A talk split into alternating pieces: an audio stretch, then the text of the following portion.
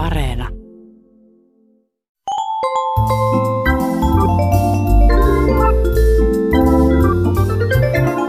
Aristoteleen kantapää. Ohjelma niille, joilla on äidinkielellä puhumisen lahja kuin vettä vaan. Vesillä liikkuessa etäisyyksien arviointi hämärtyy. Lähellä oleva ranta näyttää olevan parin sadan metrin päässä, vaikka oikeasti sinne on matkaa kaksi kertaa enemmän. Tämä johtaa joskus kohtalokkaisiin virhearviointeihin, mutta joskus myös naseviin kiteytyksiin. Kuulijamme nimimerkki Kapteeni katsoi horisonttihin, löysi Yle Uutisten vanhan verkkojutun nuorten kirjailija Markku Karpiosta, joka muutti Uuttööhön lähes kaksi vuosikymmentä sitten.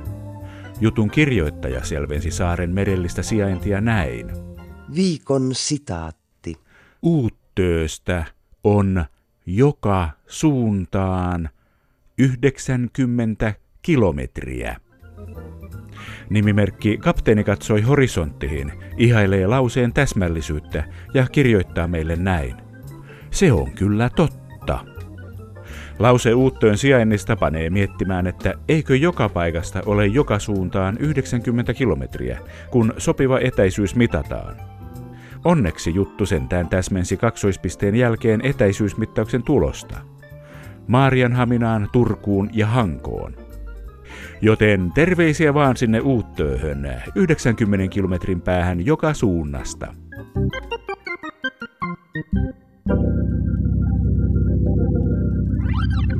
Hevosia, hevosia, hevosia.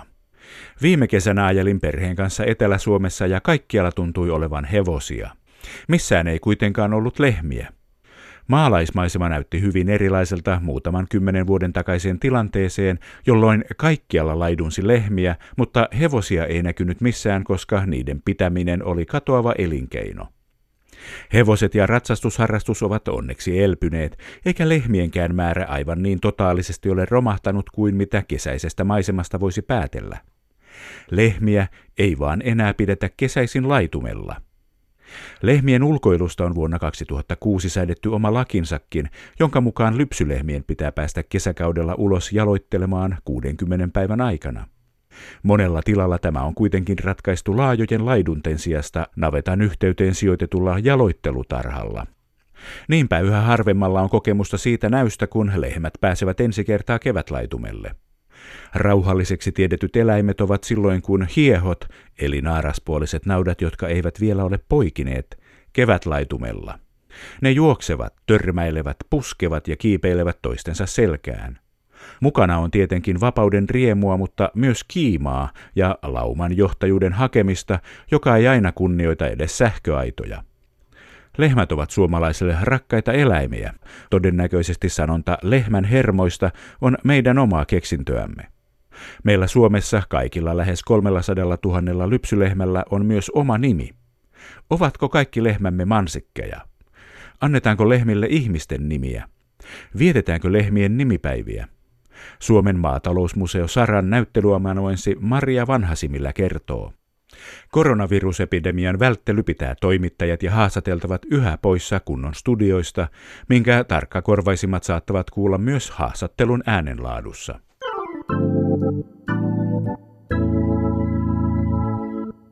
Lehmät, kuten mansikkia, lehmikkiä, heluna ja mitä niitä on, ovat tuotantoeläimiä, jotka tuottavat maitoa ja sitten myöhemmin elämässään elämänsä päätteeksi vähän lihaa. Annetaanko kaikille lehmille nykyäänkin nimi, vaikka suurnavetassa saattaa olla satoja lehmiä? Suomen maatalousmuseo Saran näyttelyamanuenssi filosofian tohtori Maria Vanhasimillä. Kyllä, lähes kaikille lehmille annetaan Suomessa nimi. Se ei ole pakollista, mutta siitä huolimatta melkein jokainen lehmä saa nimen. Karjatilalliset kokevat nimen antamisen tärkeäksi. Lehmä on aina yksilö ja työkaveri. Lehmät myös usein oppivat sen oman nimensä ja se helpottaa sitä työskentelyä siellä navetassa.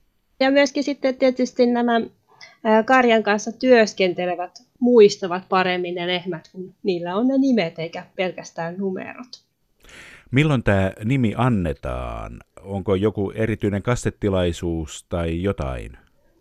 No ei ehkä ihan niin fiiniä, mutta syntyneet vasikat täytyy ilmoittaa nautarekisteriin seitsemän päivän kuluessa tästä vasikan syntymästä. Ja usein nämä karjatilalliset tekee sen aika lailla heti sitten, kun vasikka on syntynyt sähköisesti. Ja tässä yhteydessä ilmoitetaan myöskin se vasikan nimi. Eli aika pian sille vasikalle täytyy sitten keksiä se nimi. Sen nimen voi kyllä myöhemmin vaihtaa, esim. jos eläin vaihtaa myöhemmin omistajaa ja, tilalla on jo saman niminen, niin nimen voi sitten vaihtaa.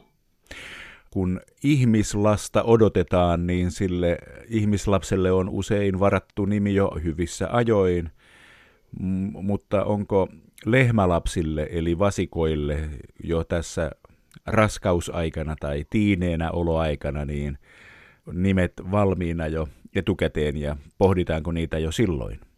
No harva ehkä etukäteen miettii, että haluaa ehkä nähdä, että minkälainen vasikka sieltä syntyy ja sen mukaan antaa sen nimensä. Toisaalta sitten esimerkiksi isoilla tiloilla niitä vasikoita syntyy tosi paljon, niin siinä voidaan sitten hyödyntää esimerkiksi ammattilehdissä, esimerkiksi Nautolehdessä julkaistua tällaista luettelua aina kunkin vuoden nimistä, niin sellainen voi olla tulostettuna valmiiksi sitten, josta aina vedetään yli, kun vasikka on syntynyt ja saanut nimensä. Kunkin vuoden lehmän nimiä, mitä tämä tarkoittaa, filosofian tohtori Maria Vanhasimillä? Yleensä samana vuonna syntyneille vasikoille annetaan samalla alkukirjaimella alkava nimi. Ja viime vuonna syntyneiden vasikoiden nimet alkoivat R-kirjaimella ja tänä vuonna S-kirjaimella ja ensi vuonna sitten todennäköisesti T-kirjaimella. Tämä nimien sykli kestää tuommoiset noin 17 vuotta, kunnes se sitten taas alkaa alusta. Eli harvinaisempien kirjainten yli hypätään, tai sitten samana vuonna nimet voidaan antaa esimerkiksi kolmella kirjaimella, kuten Y, Ä ja Ö. Mä itse vietin lapsuuteni myöskin lypsykarjatilalla ja muista erityisesti lehmä, jonka nimi oli Yökkö. Mun mielestä oli jotenkin hirveän yököttävä nimi, koska sitten vasta ymmärsin myöhemmin, että sehän tarkoitti yöhoitajaa se yökkö. Mutta vasikoita syntyi paljon ja sai käyttää mielikuvitusta, että sillä yylläkin alkavia nimiä sitten tuli keksittyä. Lehmälle tai vasikalle voi siis antaa oikeastaan minkä nimen tahansa, kunhan se alkaa sopivalla alkukirjaimella. Joo, kyllä. Et karjatilalliset voi itse käyttää luovaa mielikuvitustaan. Ei niitä ole sillä tavalla muuten säädelty. Että se on aika vapaata.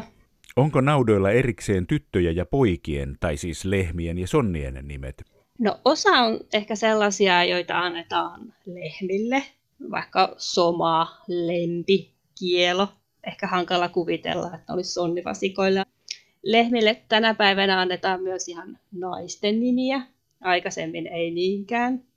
Ja sitten keksitään myös sellaisia nimiä, jotka ei tarkoita yhtään mitään. Ne ovat vaan vähän niin kuin kirjaimia toistensa perään laitettuna. Esimerkiksi vaikka roppi, se on tuntunut jostakin kivalta. Eli siinä on mielikuvitus rajana. Tietysti semmoisia aika lyhyitä, jotta se lehmä myöskin oppii tuntemaan sen oman nimensä, niin suositaan ehkä enemmän. Omistajat voivat antaa näitä nimiä ihan omien mieltymystensä mukaan. Esimerkiksi innokas autoharrastaja voi antaa vasikalle nimeksi Toyota. Se voi olla sitten lehmävasikka tai sonnivasikka. Ehkä joillekin tiloille, joissa syntyy paljon vasikoita, niin sonnivasikoille voidaan antaa sama nimi ja laittaa järjestysnumero. Esimerkiksi tänä vuonna sulo 1, sulo 2, sulo 3. Mutta periaatteessa yleensä se nimi annetaan kaikille. Ovatko sonnit sitten vähemmän yksilöitä kuin lehmät? Ehkä, ja sitten kun lehmiä lypsytään, siis lypsykarjatiloilla, niin ihminen on heidän kanssaan enemmän tekemisissä, varsinkin sitten, jos ei ole mitään lypsyrobottia. Suurimmalla osallahan siis ei ole, vaan se karjanhoitaja on sen lehmän kanssa läheisissä tekemisissä paljon enemmän kuin sitten lihakarjatiloilla, jossa ne eläimet on vapaana eikä niin paljon tekemisissä ihmisen kanssa. Vietetäänkö lehmäpiireissä nimipäiviä? No ei varsinaisesti. Valio kyllä julkaisi 1990-luvulla tällaisen navetan nimipäivät kirjasen, johon se oli kerännyt yleisimpiä lehmien nimiä ja antoi näille nimipäivät. Mutta ehkä se oli enemmän tämmöinen markkinointikampanja. Toisaalta eihän mikään estä viettämästä lehmien nimiä syntymäpäiviä, jos ne halutaan. Annetaanko muualla maailmassa naudoille nimiä, filosofian tohtori Maria Vanhasimillä? Kyllä varmaan jonkin verran joo, mutta ei ihan siinä mittakaavassa kuin Suomessa. Esimerkiksi Ruotsissa ei välttämättä lehmien nimitä ollenkaan, taikka sitten niille annetaan sama nimi kuin emällä. Eli annetaan sitten vasikoille Bertta 1, Bertta 2, Bertta 3. Eli Suomessa tähän suhtaudutaan jotenkin paljon suuremmalla hartaudella tähän vasikoiden nimeämiseen. Onko tähän jokin syy, että Suomessa näin hartaasti nautoja pidetään yksilöinä? No verrattain Suomessa ehkä on pienemmät tilat olleet, joten ne lehmät ovat olleet siinä hoitajansa ja karjatilallisten niin kuin lähellä. Ne ovat tulleet tutuiksi ja verrattuna johonkin suureen maailmaan, jossa tilojen koot on ollut paljon suurempia jo pidempään, niin se etäisyys sen ihmisen ja eläimen välillä on ollut ehkä pidempi. Eli kun sanotaan, että Suomessa on ollut perhetiloja, niin se vähän niin kuin melkein ulottuu se perhe sinne navettaan saakka. Kun puhutaan perinteistä, niin onko tämä kirjain per vuosisysteemi vanha perinne? Karjan tarkkailuun tai nykyisin sanotaan tuotosseurantaan kuuluvia lehmiä on nimetty näiden vuosittain vaihtuvien alkukirjainten mukaan aina vuodesta 1957. Mutta isoilla tiloilla vasikoita on nimetty samalla alkukirjaimella jo ainakin 1920-luvulta lähtien. Tämän nimeämisen etuna on se, että tämän eläimen nimestä voi nopeasti jo päätellä, että milloin se on syntynyt. Eli minkä ikäinen eläin on kyseessä. Ravihevosilla nimet ovat mielikuvituksellisia ja ne usein viittaavat näiden ravurien sukujuuriin, että niistä näkee, jos siellä on ollut kuuluisia esi-isiä, niin kaikkea tämmöistä. Lehmillä on sitten tärkeämpää tämä vuosiluku kuin nämä juuret, filosofian tohtori Maria Vanhasimillä. No kyllä vasikoillekin keksitään nimiä myös erityisesti emän mukaan. Vasikan nimi voi olla muunnos siitä emän nimestä tai jotenkin samaa sarjaa. Esimerkiksi lehmä ja sen kaikki vasikat voidaan nimetä kukkien mukaan. Tai esimerkiksi vilinän vasikasta voi tulla kilinä. Tai niisku saadessaan vasikan, niin sille annetaan nimeksi surku. Niisku ja surku, ne ovat vähän samaa sarjaa tai joku antaa kaikille vasikoille elokuvatähtien nimet tai jotenkin samaa sarjaa olevat nimet. Käytetäänkö näitä perinteisiä nimiä, mansikkeja, helunoita ja lehmikkejä enää ollenkaan, filosofian tohtori Maria Vanhasimillä? Lehmille on annettu nimiä kautta aikojen ja perinteisimmät lehmien nimet kuvaavat näiden lehmien ulkomuotoa tai ominaisuuksia tai toivottuja ominaisuuksia. Ja myöskin nämä KKI-loppuiset nimet, juuri mansikki ja lehmikki, muurikki, niiden käyttö on kyllä vähentynyt, että ei anneta enää niin paljon niitä. Ja myöskin sitten tämmöiset syntymäajankohtaan liittyvät nimet, kuten Heluna, on myös vanha nimi. Se tarkoittaa helluntaita. Asikka on silloin syntynyt helluntaina. Ovatko nämä mansikit, helunat ja lehmikit vanhimpia tunnettuja lehmän nimiä? No ei välttämättä ihan kaikkein vanhimpia, mutta sinne vanhempaan osastoon meneviä. Muita vanhoja on tällaiset lehmän ulkomuotoon viittaavat nimet, kuten esimerkiksi kirjo. Eli lehmä on ollut kirjava. Ja myöskin sitten tällaista luonnetta kuvaavat nimet, kuten lystikki. Tänä päivänä osa ei anna tällaisia toivotun ominaisuuden mukaan nimettyjä nimiä, koska he ajattelevat, että se tuo huonoa onnea, jos antaa nimen sen mukaan, että tulispa tästä vasikasta nyt käytökseltään hyvä ja lempeä, niin sitten sitä tuleekin jotain ihan muuta. Onko naudoilla nimimuotoja? Joo, totta kai. Karetilaset kyllä keksii nämä nimet aivan itse, mutta näitä vinkkejä saadaan eri puolilta ympäröivää yhteiskuntaa. Ja mä juttelin tässä nuoren hämäläisen lypsykarjatilallisen kanssa ja hän kertoo antaneensa juuri syntyneelle Sonni Vasikalle nimen Sulku.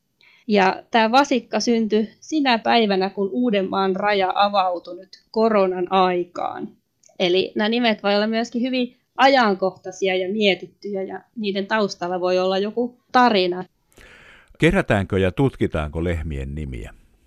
No tosiaan nautarekisteriin kerätään nämä kaikkien lehmien nimet, joten heillä on aika suuri määrä tätä dataa.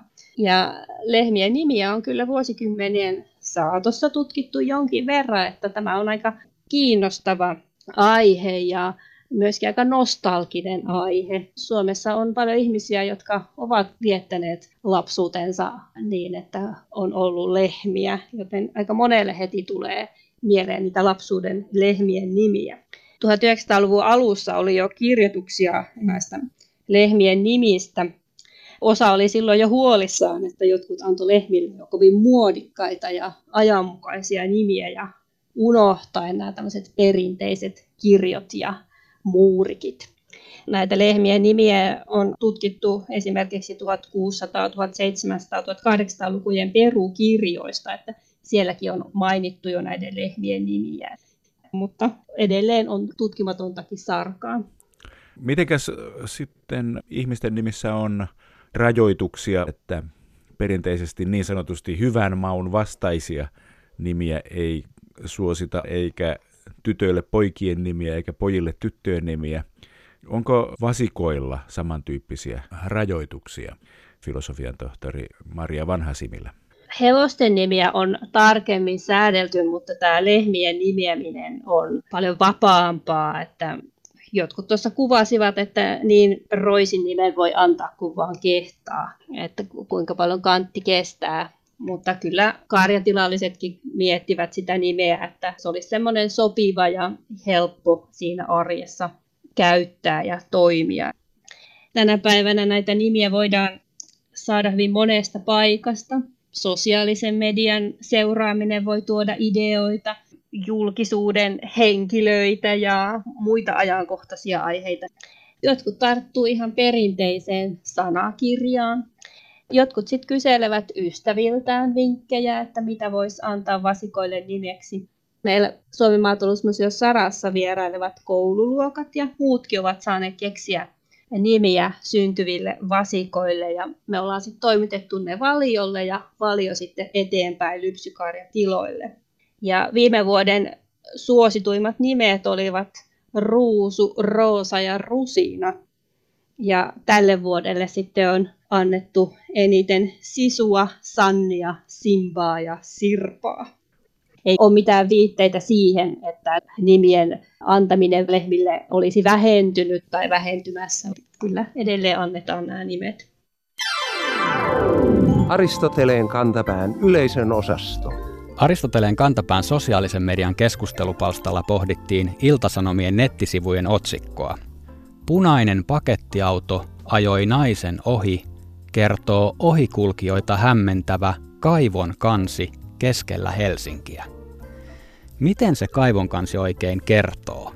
Ja vielä hämmentää ohikulkijoita.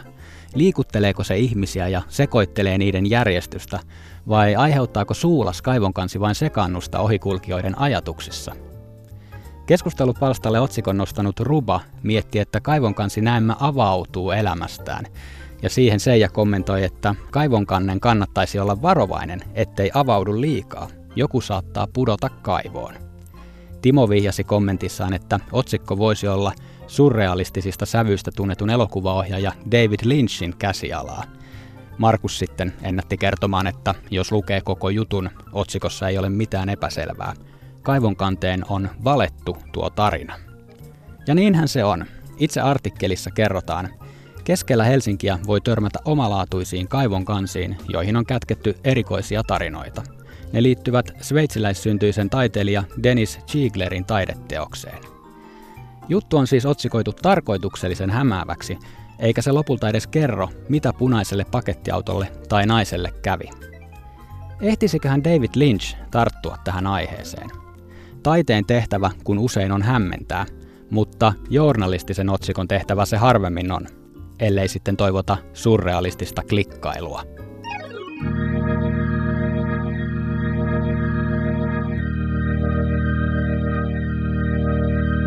Aina eivät sanat merkitse sitä, miltä ne näyttävät. Etenkin monet yhdyssanat ovat alkaneet vuosien varrella merkitä jotain tiettyä, joskus kapeaakin näkökulmaa mukana olevien sanojen usein moninaisesta merkityskentästä. Jos tätä erityismerkitystä ei tiedä tai muista, sanan käyttäminen saattaa aiheuttaa yleisössä hämmennystä. Helmikuun puolivälissä Yleisradion verkkouutinen käsitteli varusmiespalvelun keskeyttämistä ja varusmiesten ruumiillisen kunnon kehittymistä – Kuulijamme nimimerkki Rapakunnon sotamies Sveik löysi jutusta seuraavan ilmauksen. Viikon fraasirikos. Maavoimien komentajan mukaan mieskunto alkoi rapautua 1990-luvun puolivälissä. Nimimerkki Rapakunnon sotamies Sveik ihmettelee lukemaansa. Oletan, että tarkoitus oli puhua miesten fyysisestä kunnosta yleensä, eikä erektiohäiriöiden lisääntymisestä, mihin mieskunnon rapautuminen viittaa. Aristoteleen kantapään asennossa seisomisfraasien päiden yli komentaja on samaa mieltä. Mieskunto on mainio suomennos latinaan pohjautuvalle sanalle viriili, eikä sitä saa latistaa hapenottokyvyn lihasvoiman ynnä muiden tylsien, joskin tarpeellisten suureiden asialle. Julistammekin kirjoittajan syylliseksi sukupuoliasioiden tunkemiseen joka paikkaan, josta rangaistuksena on tavannut olla poistumiskieltoa täydeksi varttitunniksi, niin oppii olemaan tunkematta sukupuoliasioita joka paikkaan.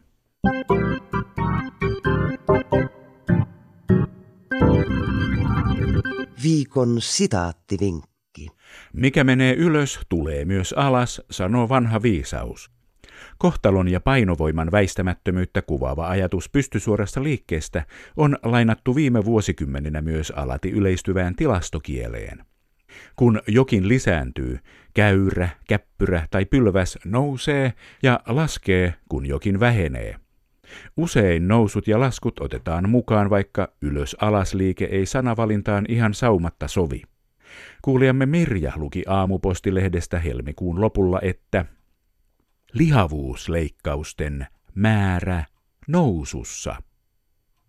Mirja miettii määrän nousemista näin. Vedenpinta nousee, kun lisätään vettä lasiin. Mutta voiko määrä nousta? Minusta ilmaus lihavuusleikkausten määrä kasvaa vaikuttaisi paremmalta. Olenko oikeassa? Vastaamme Mirjalle, olet oikeassa. Nimimerkki Pena Vaan taas luki Ylen verkkosivujen uutisista helmikuun lopulla seuraavan varoituksen. Meriveden korkeus nousee. Nimimerkki Pena Vaan miettii korkeuden nousemista näin. Jos korkeudelle tapahtuu tällaista, mitä mataluudelle tapahtuu? Jos korkeus sitten lopulta laskee, nouseeko silloin mataluus? Hyviä kysymyksiä, Meriveden pinta tietenkin nousee aika ajoin, jolloin meriveden korkeus kasvaa, mutta korkeuden nousemiset ja laskut kannattaa ehkä jättää sikseen, jotta kuulijan kulmakarvat eivät nouse ylös ja suupielet laske alas. Pysykää terveenä!